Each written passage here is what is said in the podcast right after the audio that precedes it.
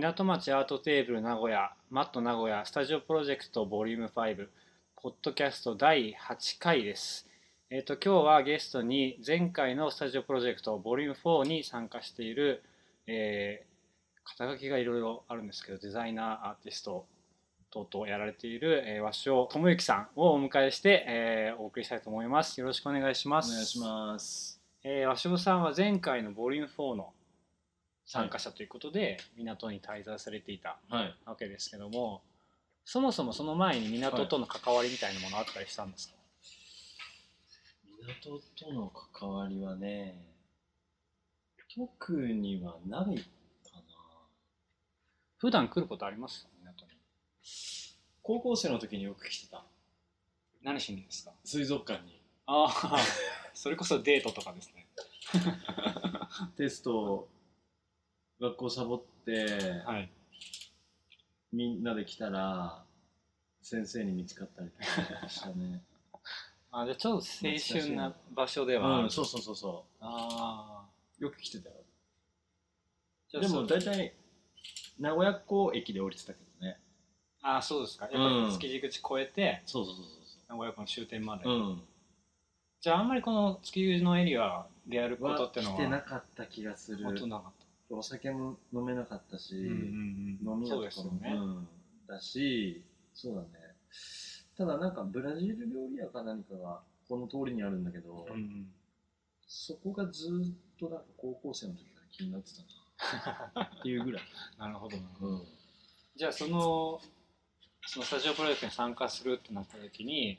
まあ初めて、まあ初めてじゃないですけども、かなり久しぶりにこの辺には来たんですよね。うん、吉田さんとね、あの青田とはね、ちょくちょくなあったりとか、僕も遊びに来てたのかな、その、うん、何かきっかけが、ポットラックができてみたいな、その話はね、あのできる前からね、何年か前から港にそういう美術関係の施設みたいな、まあ、作ろうと思ってんだっていうような話は、ね、聞いてて、もともとはね、音楽スタジオも作りたいって話があって、へー、ミュージシャン滞在してもらって、うんうん、スタジオで録音してみたいなね、うんうんうん、そういう話もね、あったんだよね。あ、そうなんですか。うん、でもそれはね、実現しなかったっぽいんだけど、うんうんうんうん、で、それ今、そのギャラリーになってるのかな、うんうんうん、あ、さっきもちょっとその高校の頃の話もされてましたけど、もともと愛知の出身で、うん、現在もずっとここを拠点に、こことか、まあ、名古屋を拠点に活動されてるわけですけども、うん、そのまあ名古屋を拠点にしつつスタジオプロジェクトとして、まあ、うん、そのある意味大きくは同じ名古屋の中の別のところにまあ滞在する。今までなんかそういう経験ありましたか？今まではね、あ、でもね、あったよ。その自宅とスタジオ、はい、別で借りてたから、はいはいはい、そういうのはあったよ、うんうん、家からは近かったけど、うんうん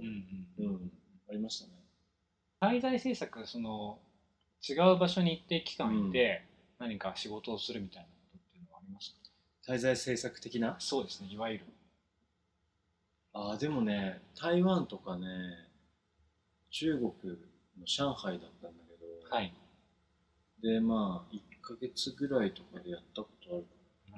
それは壁画とかそういう仕事ですか？それはね、展覧会の準備。はい、一人はね、台湾の時は澤ひらきっていう映像作家いまして、はいはい、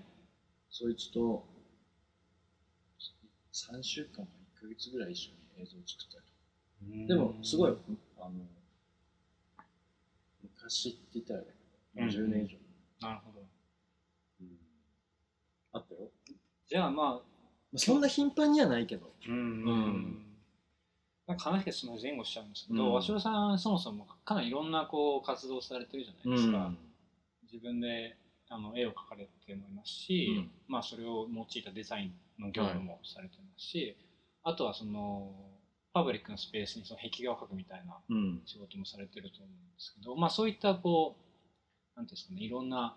やり方で仕事をされているっていうのが、なんかまあ個人的にはすごい、僕デザイナーとしてすごい面白いなというふうにうん、で、まあ、そういう人がこう滞在政策をするっていう時に、うんまあ、どういうことをやってたんだろうなっていうのは少し気になったんですけど、港ではこうどういうことやったんですか？港ではね、はい、まあ何やってたかな。いちねんまえですか、まあ、絵はね描いてたし、はい、あ描いてたし、うんうんうん、まあお客さんの仕事もあったから、うんうんうん、それもちょっと手つけたり、あとね悩んでたかな。悩んでた悩んでた時間を贅沢に使ってね、はい、悩んでた気がするな。あなんかその日頃で日頃のこう頭使わない分、そのもっとこう時間ができできるからスタジオに来ると、はいはいはい、うん。なんか、まあ、時間を持て余すっていうわけじゃないんだけど、はいはいはい、でもなんかね贅沢に悩ませてもらったみたいな感じ。まあでもねキャンパスをねたくさん貼ってた気がする。その壁にえっ、ー、と、うん、木枠で、はいはいはい、それをねあの正勝さんって近藤正勝さんっていう、はいまあ、作家の先輩がいてがちょうど日本に帰ってきたんで呼んでスタジオに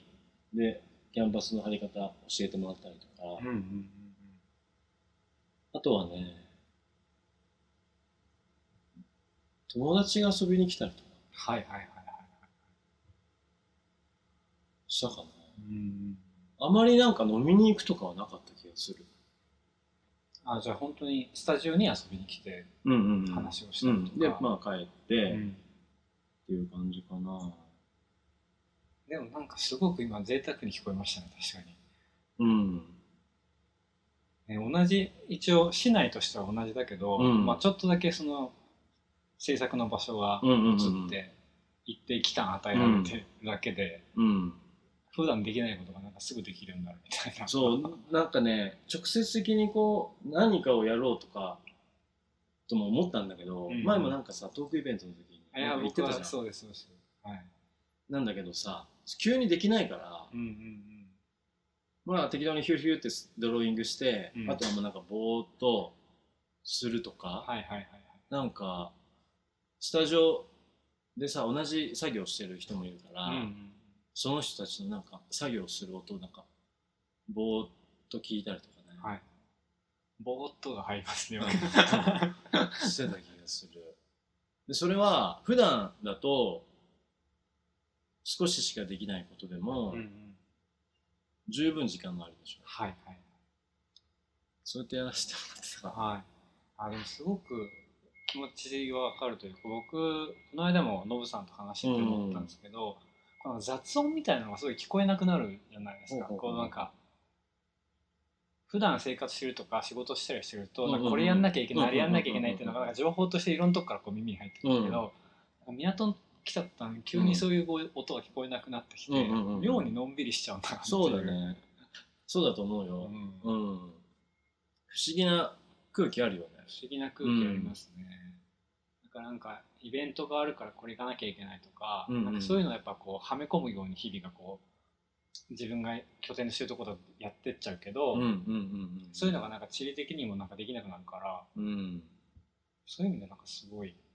うん、さっき言ってたその悩んじゃうな悩みに使わせてもらったっていうのが、うん、すごいなんかいい使い方だなって僕は思って、うん、聞いてたんですけど、うんなんか言える範囲ですけど、どういうこと悩んでたんですか？いや、わかんないんだけど、まあいつもしてることだから、はいまあ、いつもと同じなんだけど、はいはいはい、なんかうまくいかないなとか、はい、うーん、どうすればもっとお金持ちになれるのかなとか今誰かオンラインゲームしてないかなとか、はい、そういうまあ無駄っていうか何もしないっていうことを一生懸命してたような気がするんだけど、うんうんうん、でもやっぱ何時間もそれやってると飽きてくるからそれにも。それもそうですね。だからね、作業するわけ。はいはい。そしたらいつもよりも、まあ、気持ちが入るっていうか、うんうん、散々こう時間を持て余させてもらった結果、自分のやることは作業をして物に残すことだっていうところに行き着くんだけど、うんえー、日常だとさはいはい、はい、もうそこに行き着くまでに、はい、もうなんか次の予定とか、はいはいはい、誰かから電話かかってきてとかで、はいはい、その集中力がさ、悩むっていう集中力がぶつ切りになるから、はいはいはい、そこまで到達しないんだよね。本当に書いてるのが好きっていうところに到達することができたっていうのはすごい大きかった気がする、うん、そのスタジオプロジェクトでね。なんとなくなんかそういうのあるでしょ多分。いやありますね。なんかその制作する時ってなんかその制作する前後にすげえ時間かかるそうなんだよ僕の場合は特にそうでそうすごい調子いい時もある。もちろん朝からいきなり行って、うんまあね、バーって書いて、はいはいはい、もうふーってなる時もあるんだけど、はい、大体は時間かかるから、うんうんうん、そういったいつあいつもこういうこうやって仕事をしてたのかなとか、うんうん、っていうのはね確認できた。僕はなんかこの滞在制作で、うん、まあそういういろんな人と話をして、うん、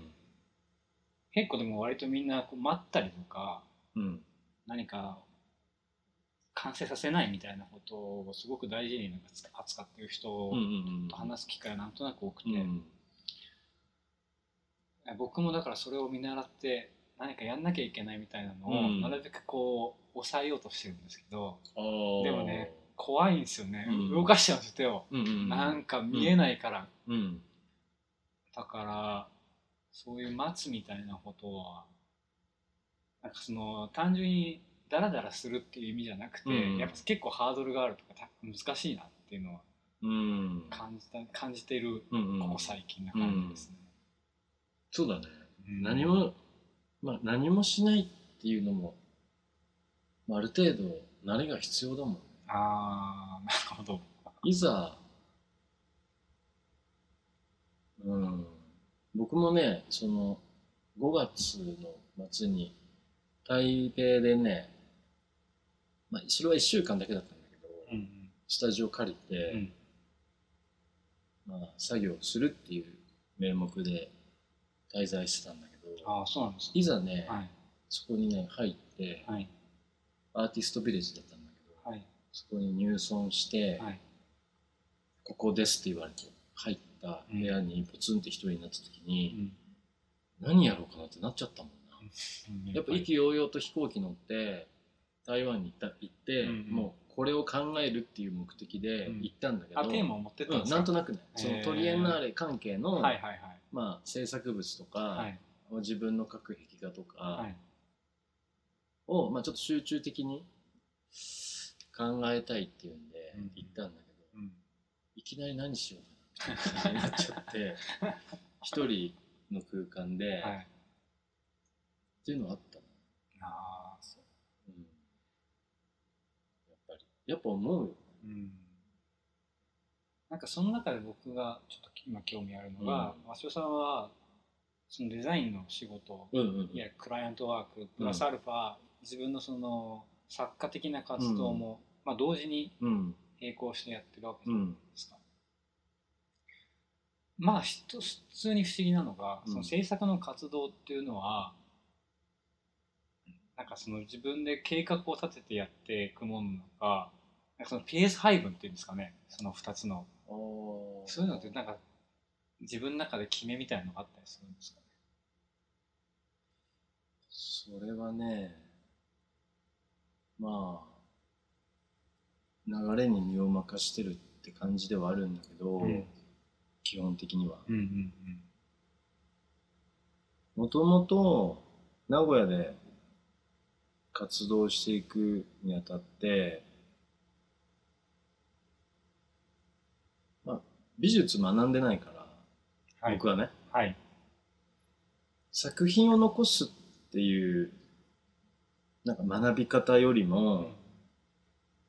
まあ街にあるグラフィティとかさ、うんうん、まあ、クラブのフライヤーとか、うんうん、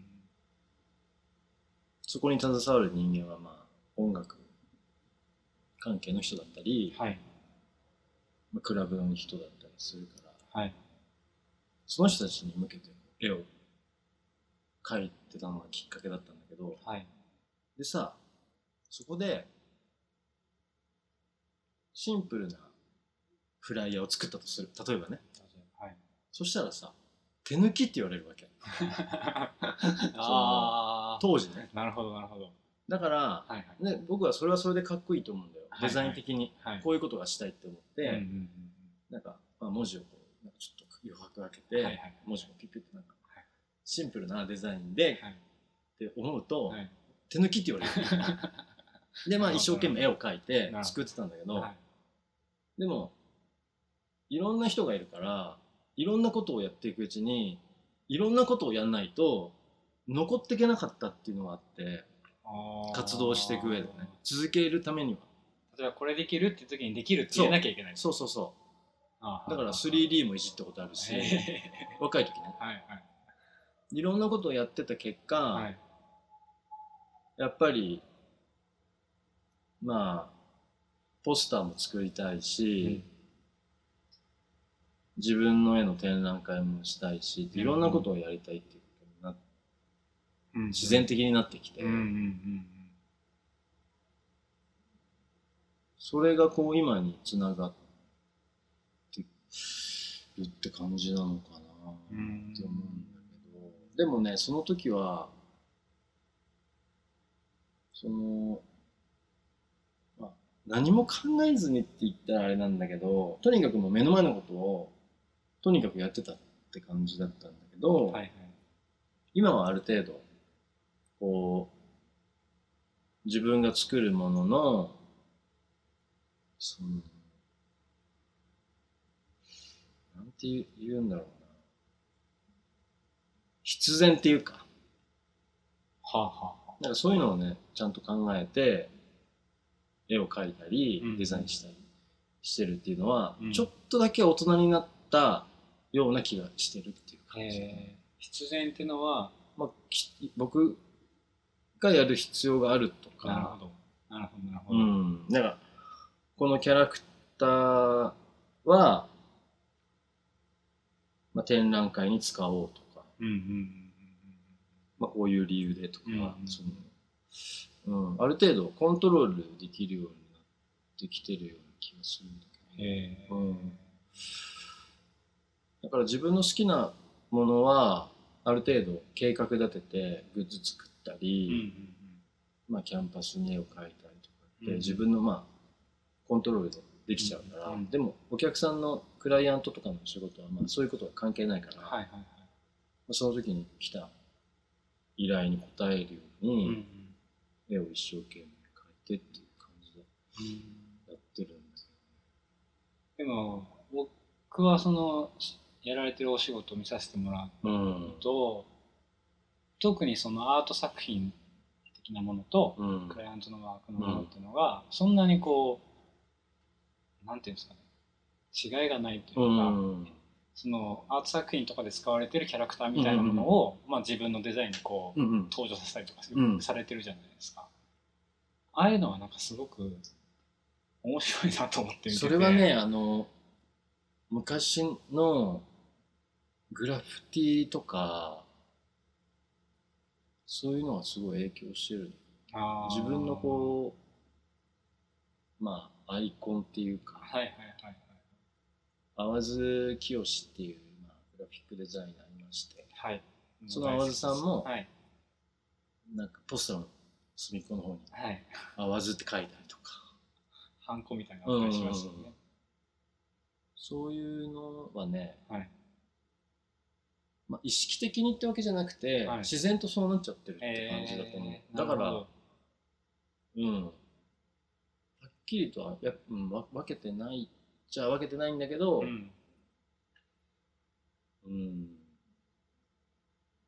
ん、難しいなこれは。いざ考えると、あ、全部自分で作ってるんですけど。そうか、それも大きいですよね。あの、うん、アシスタントとかを入れずに、うんうんうん、本当にお一人でやられてるっていうのもかなり大きい要因の一つかもしれないですよね。そうかもしれない、うん、全部自分でコントロールしてるから、うんうん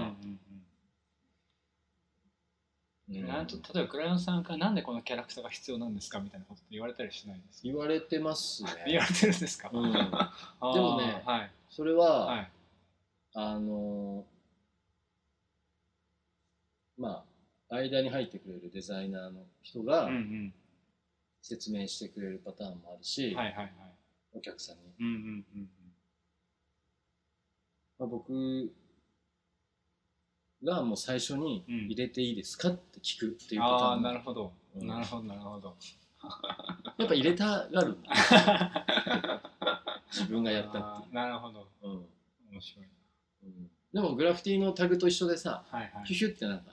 絵の隅っこに書いたりするでしょ、うんうんうんうん、あんな感じだと思う、うん、キッズのままなんだと思う結局なんかその、まあ、何回か今グラフィティの話も出てましたけど、うん、まあ、僕もあの本当にブラジルでだけですけど、うんうん、まあ、ちょっと見てきたところがあって、うん、まあ、ちょうど興味があるものなんですけど、うんうん、えっともともとグラフィティもやったりしてたんですか？まあ、少しだけかじってたって感じ。なるほど、うん、でも、まあ、そのつながりか直接的なのかわからないですけど、うん、あの壁画の仕事も何個かされてますよね、うんうん、あの三姉妹の、はい、女の子の女の子のやつ、はい、まだあれさんにんめ書かれてないんですか？書いてないです。港に書きたいんですけど。ああいいですね、うん、今ね、えっとあれワトソンワシントンワシントン三姉妹、はい、ワシントン三姉妹として、はい、今ふたりはもう書かれてある状態で、はい、さんにんめ書く場所を探していると。そうなんですあれは今ふたつもうあるのは、はい、どういう権威であれをか け, かけたというか。いやもうあれはね、はい、個人的な企画で、はい、あの書かしてほしいって言ってるそのそう建物の持ち主、うんうん、はい、で自分で足場用ひとりめひとりめの時は、はい、たまたまそのビルの塗り替えのタイミングだったから何か書こうとなって書かしてほしいって言ったから、もともと足場はあったから。ああ、それはお知り合いのなんかの方の。そう、そうです、はい、洋服屋さんのビルなんだけど。あ、そっち足場ある状態で。そう。なるほどなるほど。でビルのその壁ももう塗り替えてあって、うんうんうん、足場のレンタルを延長して、うんうん、絵を描かせてもらったっていうのがきっかけだったんだけど。はい。二つ目は。二つ目はもうここに、はい、まあ、うちに書いていいですよって言ってくる子がいて、はい、あじゃあいついつやろうっていうんで足場用意して、はいはい、でまあやった、えーうん、そのまあいわゆるこうキャンパスとか、うん、紙とかじゃなくて、うん、あれパブリックのスペースに大きい絵を描くっていうのは、うん、どんな気分ですか？どんな気分体験、体験として違いますか？すごいね、楽しい。あ楽しいよやっぱだってさ、はい、毎日絵が描けるし、はいはいはい、さっきのスタジオプロジェクトの話じゃないけど、はい、悩まなくその悩まなくていいっていうか、はい、悩むんだけど、はい、悩みの種類が違うっていうのは、はい、やっぱ描いてて、はい、これどうしようかなって悩むわけやん。あーなるほど。壁画の場合ね、はい、だからね、贅沢な時間だよね、それはそれですごい。だって毎日大きい絵を描いて朝から夜まで色塗って帰るわけなんだけど、それはね、すごい楽しい、やっぱり。うんで、今、トリエンナーレの方も、うん、今年のトリエンナーレの参加されていて、うん、えー、と壁画を描かれていたんです、うん、僕は実際、まあ、どういうところにっていうのは聞いて、ね、まあ、商店街なんだけど。商店街に描かれますか、うん、円筒寺でしたっけ？それは外ですか？外です、えーまあ、アーケードからちょっとはみ出てるから、はいはいはいはい、うん、壁に、うん、ちなみにどういうものを描いてるんですか？それはね、あの今回トリエンナーレのね、情の時代っていうコンセプトがあるから、はいはい、まあ、それをまあ大きいコンセプトとして、うん、まあここに書いてほしいっていう依頼だったんで、うんうん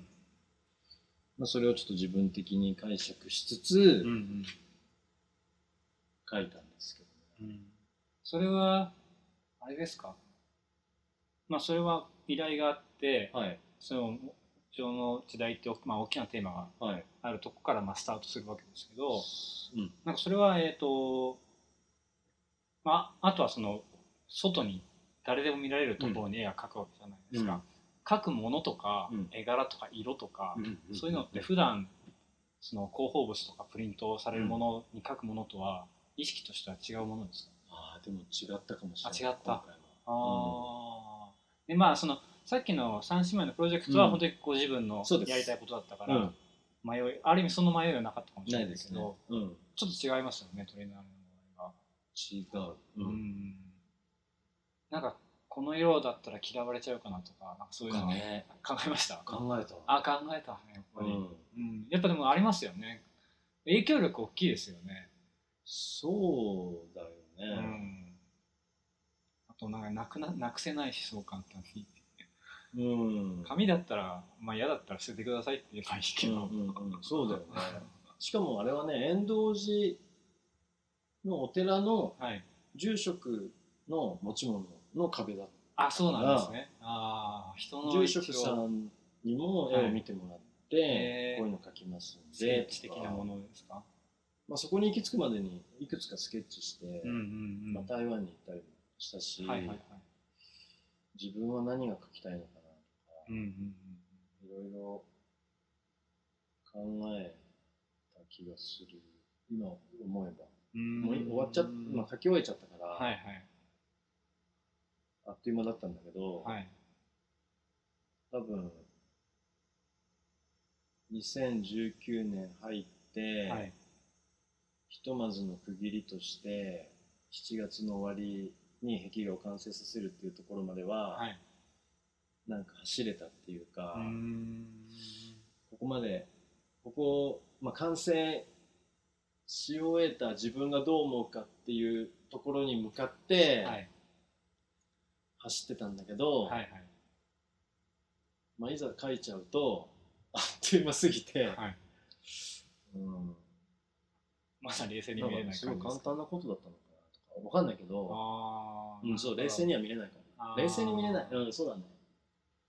そう、うん、恥ずかしいっていうかそういう気持ちもあるんですかあ, あるんだ、うんえー、なんかどうだっていう感じじゃなくてあなんか一生懸命考えたんですけど、はい、っていうような感じあ、うん、そういう感じかななんか僕個人のなんかね、理想とか願いみたいなもの、うん、なんかもうちょっと街中にグラフィティでもグラフィティじゃなくてもいいけど、うん、絵が出てくるといいなと思っているんです、うん、広告とはなんか違うものが出てくるといいなってそう思って、うんうんうん、壁画っていうのはその一つの方法だろうなと思ってでだからすごくね足尾さんのやってることにもそういう興味あるし、うん、トレーナーにもすごい楽しみにしたわけなんですけどうん、そうだね、うん、広告はまあ変わる変わるだけど街に溢れてるもんね溢れてますね溢れてます、うん、しかもさドキッとするような広告が、まあ、と名古屋は特に、まあ、名古屋の街しかまあ最近見てないからあれなんだけど、うん少ない気がするというか、うんそれもちょっと思って、うんうんうん、思ったし、うんまあ、そうやって三姉妹名古屋に変えてます的なことでやってるのもそういう街に絵を残していくっていう意味で、うん、広告とは違う、うんこう街に溶け込んでいく美術っていうか、うん、まあ見た人がこう距離感が縮まるっていうか、美術と、はいはいはいはい、っていう役割になるばいいなればいいなみたいなのはちょっと思いながらやってるのかもしれない。要はさんねんごトリエンナーレがあっても、はいはい、僕が、ま、街に絵を描き続けたら、はい、えこれも作品ですかっていうことに、はい、なるよ。あなるなるなる、うん、確かに確かに。だから誰でも参加できるんだぞっていうのを、まあ、メッセージとして、はいはいはい、まあ、黙々とやってんのか分かんないけどまあもちろんね、描いてる人は、うん、描いてる時はそんなになんか大層なこと考えてないというか、うん、やっぱ絵が面白いと思うし、うん、熱いなとかさ、うん、で出来上がった時はできたと思うのかもしれないけど、うん、でもなんかどっかにみんなあるんじゃないかなと僕は思ってて、そのあのそういうちょっとビジョンめいたことじゃないですか、うん、だってさ、その時に描いた時には何も思ってなかったけど、そうやってさ、阿部君がさ、そうやって口にしてくれるわけじゃん。うんうんうん、その書いた時はさ、うんうんうん、そんな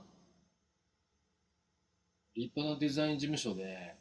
働かれた。いやいやいやいやいやいや、そこは別にいいですけど。その、はい、子に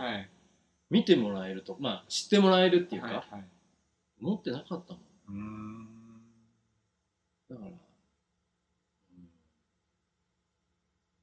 絶対その僕だけじゃなくて多分、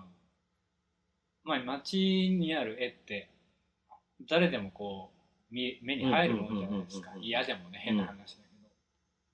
でも広告ってやっぱ広告としてみんな見るから簡単にもう無視できるというか、まあ、多分見てないじゃないですか見てないんだよなあ、大学の広告かっつってもう、もう見えてないじゃないですか、その時に。だからでも絵ってなんかそういうんじゃねえような気が、まあ多分それが増えてくれたらなんか見慣れるかもしれないけど、まあ、そうだね。あれだよね、広告はさ、うん、一定期間過ぎちゃうとなくなっちゃうじゃん、うん、そうそうそうそうそう。でも地下鉄のモザイク画とかさ、うんうんうん、まあ、僕の描いた絵もそうだけど、うん、毎日通る人にとってはさ、うんうんうん、もう普通になるもんね、うんうんうん、それが、うんうん、だからそういう存在はいいよね。いつかこう、まあ忘れ去られてっていうか、見向きもされなくていいんだけど、うん、そこにずっとあったなぐらいの思い出として残るっていうか、はいはいはい、あの場所を通った時に、うんうんうん、とか思い出した時に、うん、そういう存在、あの絵があるとこねみたいな感じのはいいですよね、うんうん、広告はどうしてもなくなっちゃうもんね、うん、まあなくなるのみんな前提で作ってますからね。だからやっぱり、うん、どうしてもインスタントなやっぱり表現にはなっちゃうし、そううんうん、やっぱりなんか過度ななんかやっぱりなんですかねデザイナーなんであんまりその辺いやでもね、僕もそうだよ。でいいんか、まあそうですよね。だって美術館の広告作らせてもらってはいはい、はい、パッての自分が乗った電車の目の前に B さんの、はい、中吊りのあって、はい、あーってなったわけ、はい、でパッて、はい、その電車内見ると、はい、もうみんな下向いてるわけ